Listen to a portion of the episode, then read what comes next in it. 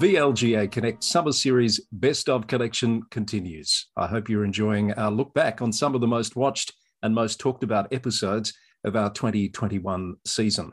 One of the most watched occurred in June when I spoke with Shane Lucas, the CEO of the Victorian Responsible Gambling Foundation, about the work of the foundation with local government and the VLGA and responding to a VAGO audit of its operations. It is my pleasure to welcome to a special conversation on VLGA Connect today, Shane Lucas, the CEO of the Victorian Responsible Gambling Foundation. Shane, welcome to the program.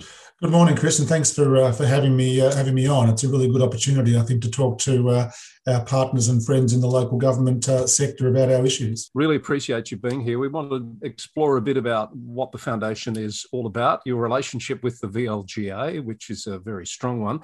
But I guess first off, I wouldn't mind just hearing your thoughts on the current uh, commission into uh, into the casino because you've been involved in that process, I gather.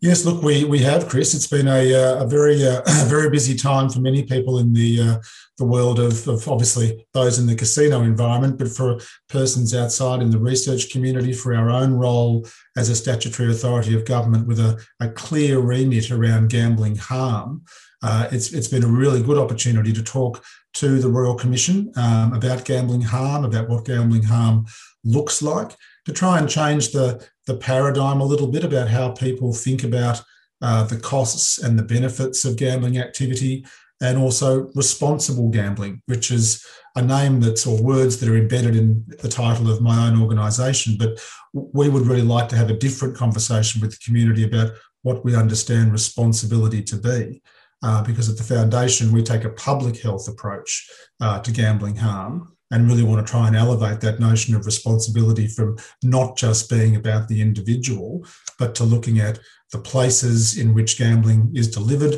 and the products uh, that are in front of people. Because the research is really clear, some products are inherently uh, potentially more dangerous. Yeah uh, and addictive than others. So, look, it's been it's been a wonderful opportunity. The commissioner clearly interprets uh, one of his terms of reference is to look at the public interest uh, in terms of whether Crown Resorts should continue to operate a license in Victoria. Uh, he, as commissioner, has interpreted public interest to very much include uh, what is this provider doing about gambling harm, and is it doing enough? And, and what's the research? And we've been able to hopefully assist the Commission with providing him with a really good sense of the evidence base. So, you were indicating to me before we uh, started recording that you weren't sure how open that process was going to be to your input, but I gather you've been pleasantly surprised. Look, we have. I think when we first saw the, the terms of reference, it was very focused on the issues that had come out of the Bergin report in New South Wales, which was obviously around uh, you know, accusations of criminality, money laundering, etc., various other activities that have been conducted in the casino. Um, and whilst that's still also been very much a focus of um, Mr. Finkelstein's um, considerations, he really wanted to have a conversation about harm from gambling, problem gambling, gambling addiction. And he made that very clear, I think, in his first public statements the day or so after the commission opened.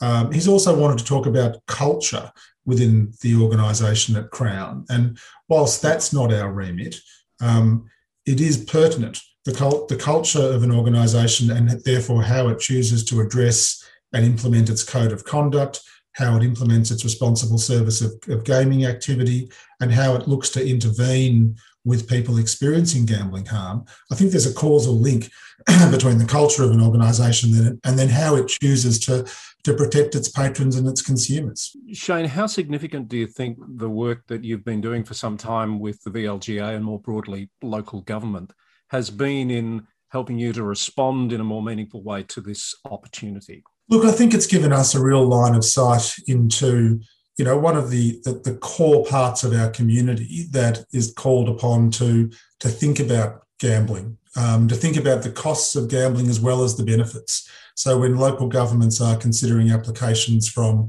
you know, local pubs and clubs for more pokies, um, they can obviously see that there's potentially benefits at a local level for that. There's, there's employment opportunities, there's the creation of social spaces.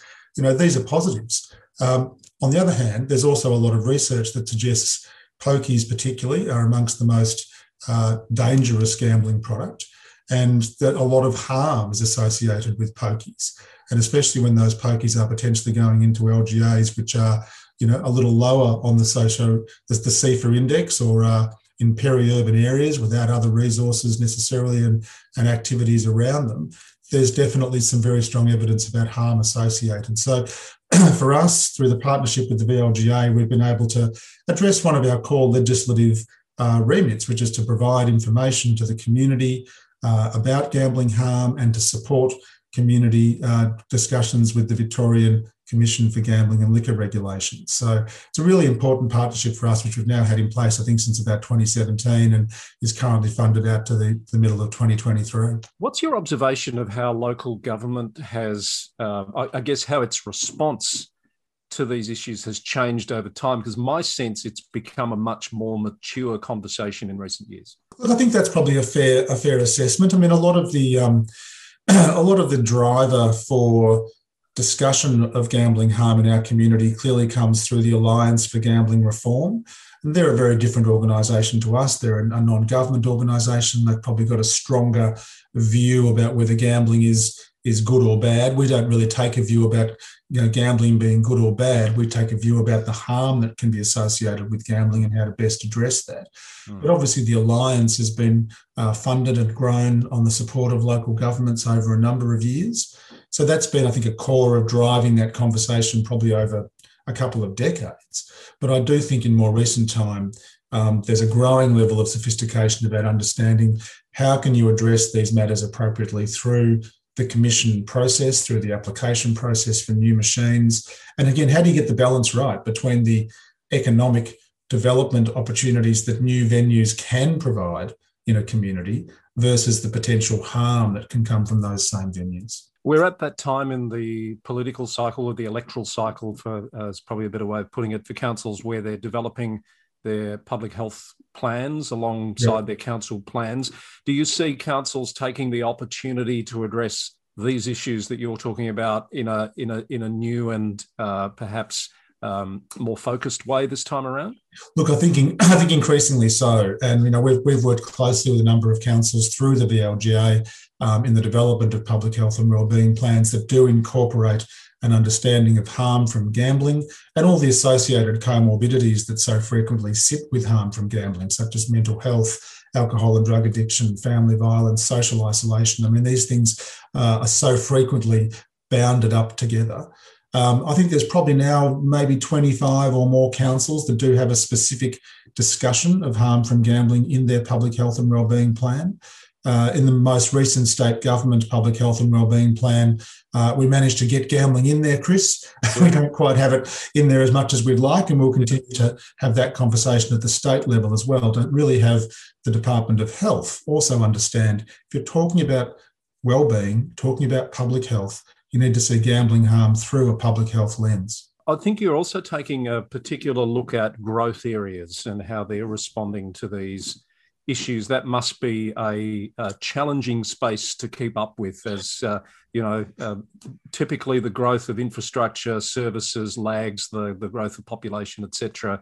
And of course, you've got this issue sitting off to the side. How are you dealing with that? Well, look, we certainly give a lot of information to uh, the Victorian Commission for Gaming and Liquor Regulation when they're looking at new applications within those peri-urban areas, because clearly the, the, the losses in places like Whittlesea, uh, in places like Hume, in places like Brimbank, uh, you know, they're, they're very significant at a statewide level. So, you know, something's happening there, Chris. I would argue, um, mm. and I think a bit of that is about the lack of other uh, resources and activities and things for people to frankly do sometimes in those spaces.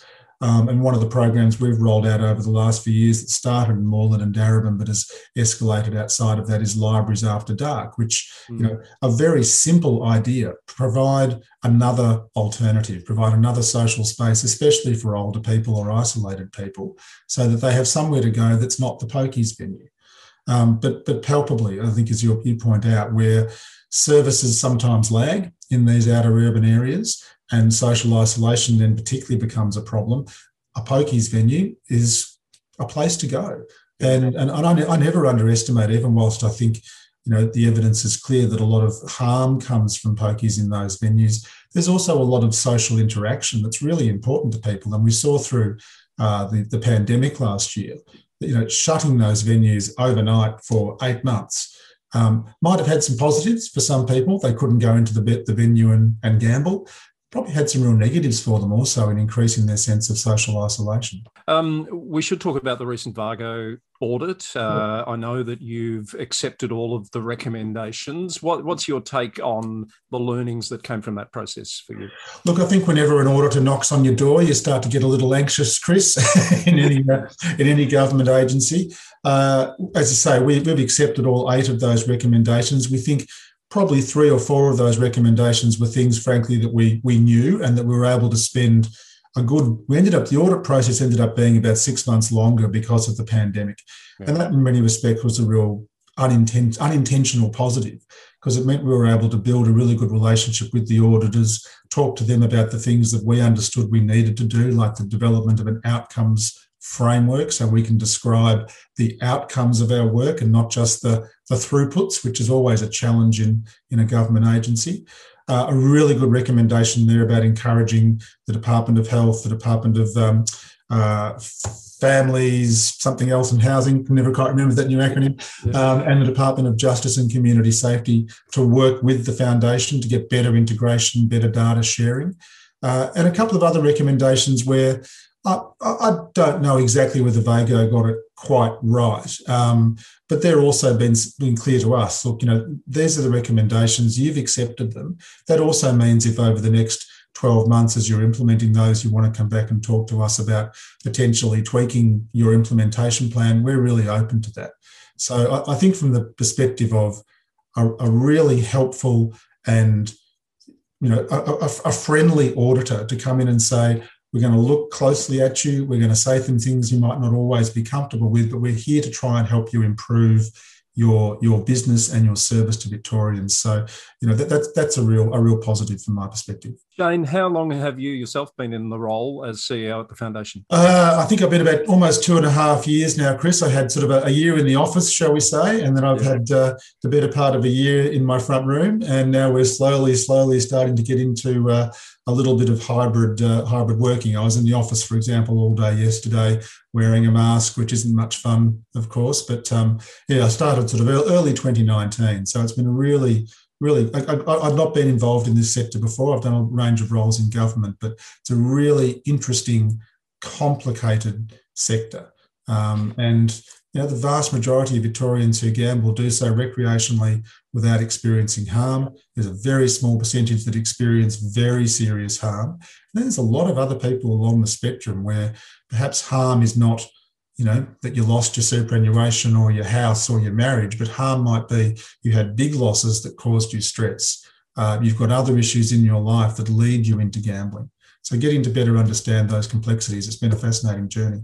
And it seems to me a big challenge you've taken on. So I wonder when you have a moment to stop and consider where you've come in the last uh, couple of years, do you feel like you're making progress? Look, I, I do, to be honest. I think, um, as we discussed at the top, I think the Royal Commission into the casino operator uh, is a really great opportunity for us to work with the Commission to, as I said, try and change people's understanding of what harm from gambling can look like, get people to better understand that that spectrum of harms that exists, we believe, and the research is quite clear that that demonstrates. Um, I, I do think also in the discussions we have with uh, children through our Love the Game sporting program, where we get these fantastic AFL identities and others and community sports people to talk about the dangers of sports betting uh, and to get away from gambling revenues. So, most recently, Melbourne Football Club announced they're one of our partners, they're getting out of gaming for, for good. These send strong messages into the community that actually, you know, sport, betting, gambling, these things should not be naturally associated.